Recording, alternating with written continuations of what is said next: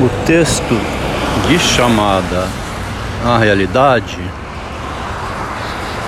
ou as palavras, né, que chamavam de volta ao real,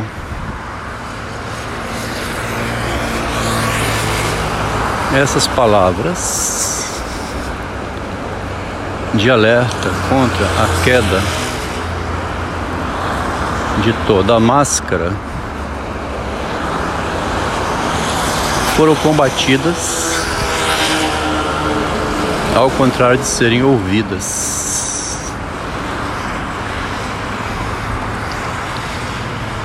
O alerta, como na ironia do destino, não ajudou a emagrecer.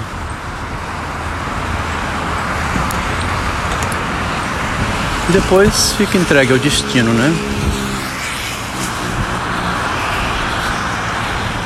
No caso aqui, diferente do da descrição, ironia do destino. Porque se é ironia do destino, é aleatório, né? Pode ser, no, no, a interpretação não vai obedecer a mesma regra.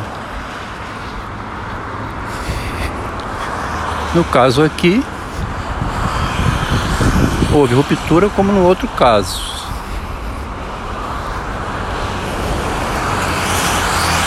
E os alertas do real, né? Não surtiram efeito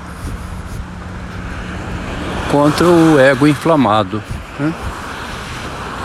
imaginário no caso, a negação do real. O aviso de corte, né? Castração ao contrário de ser acolhido,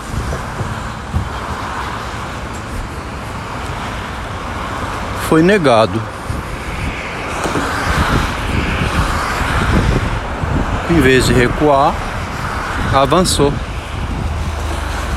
Avançou para um texto na realidade. Como também avançou o psicanalista quando diz que você não pode falar que a psicanálise se desdobra numa filosofia, né? No início, a psicanálise é a psicologia, é o acolhimento do doente. No início. Mas depois muda, né? Depois que o doente está restabelecido, como em Schreber, em Jung, sei lá, né? Depois que ele está restabelecido, o que mais que ele vai fazer no analista? É uma pergunta, né? Ele vai descobrir o erro narcísico que sempre pode acontecer de novo.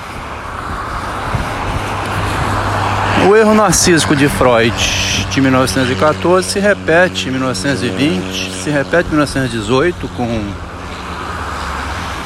a cena primária, né? se repete em 1920 com a pulsão de morte.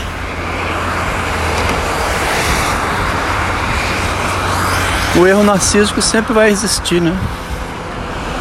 A pessoa formula uma hipótese sobre o real e tem que ter muito cuidado para aquela hipótese não ser falsa, né?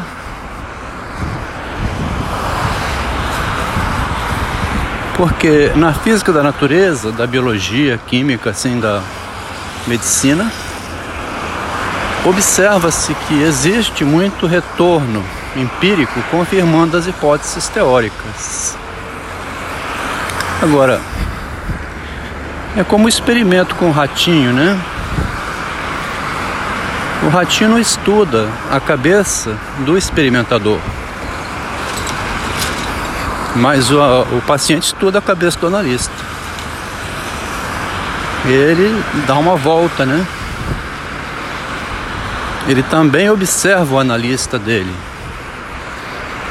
Se o paciente não observar o analista dele, ele está completamente subjugado ao analista, né? Se o paciente não fizer a análise do analista, ele. Né, o analista é o pai dele, então. Mais que pai, é Deus, né? Porque Deus não é questionável, nem. Dizer, o paciente, então, depois de sair da crise, se ele não fizer a análise do analista, se ele não questionar o que, que ele vai fazer no analista, entende? Quer dizer, como é que pode ter análise depois disso? O Freud foi analisando os erros dele mesmo, né? Narciso vai descobrir depois que errou antes. E pelo menos ele conserta a teoria dele, negando essa teoria, como ele negou no final a psicanálise. Não é possível curar o outro, né? Tratar a mente humana. Ela sempre é sorrateira. Não é o ratinho de Skinner o ratinho de Skinner jamais analisaria o experimentador, né? O psicólogo que vai lá fazer experimento com o ratinho. Mas o analisante pode analisar o analista, né? Se o analista disser que ele não pode dizer que a psicanálise é uma filosofia, é hora então do analisante analisar essa fala do analista. como Max Amazon causou em Freud um problema, né? Porque o Freud, quando leu o texto de Max na Amazon, encontrou nesse texto uma análise dele. O texto de Max na Amazon foi um analista para o Freud, assim como foi o Jung, né? E o Schreber. O Freud foi se ler no outro. Impressionante, né? Ele viu o erro dele em Schreber, confirmou em Jung, confirmou mais ainda em Max na Amazon. Quem era o analista de Freud então? Quem era o meu analista, né? É aquele que me desestimula a pesquisar se a psicanálise também pode ser visto como uma filosofia, né? Disso aí resultou, para mim, o fim da análise, a emancipação né, do tratamento, a liberdade, né, da submissão à palavra do analista, porque aí era castração contra castração, né? O analista tentando cortar o paciente de falar isso, e o paciente aproveitou e cortou o tratamento, evitando submeter-se mais ainda ao que o analista autorizava ele a dizer. Eu me autorizo de mim mesmo, senhor analista. Muito obrigado. Voltando aqui então,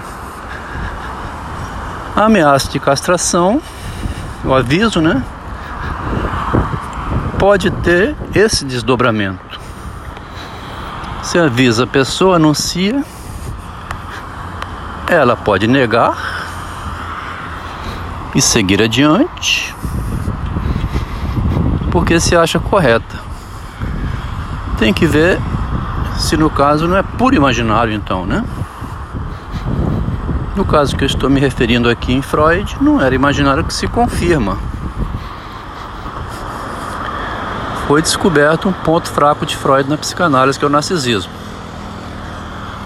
No caso dos avisos dados em privado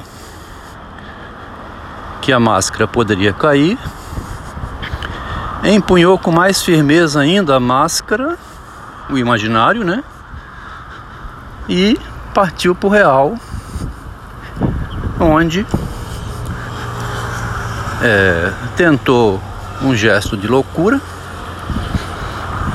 e acabou pondo fim ao suporte que sempre teve por conta própria, achando que fosse mais lucrativo, fornecendo com isso, como fez ele diante do analista, fornecendo material de pesquisa. O analista acabou entregando ao paciente o bizu, né? Entregou um enorme material de pesquisa. E quando ela praticou aquele gesto, acabou entregando na mão dele um enorme material de pesquisa ao preço da ruptura que ela causou do corte. Né? Então, a ironia do destino fez com que surgisse essa nova literatura do real que estou me referindo.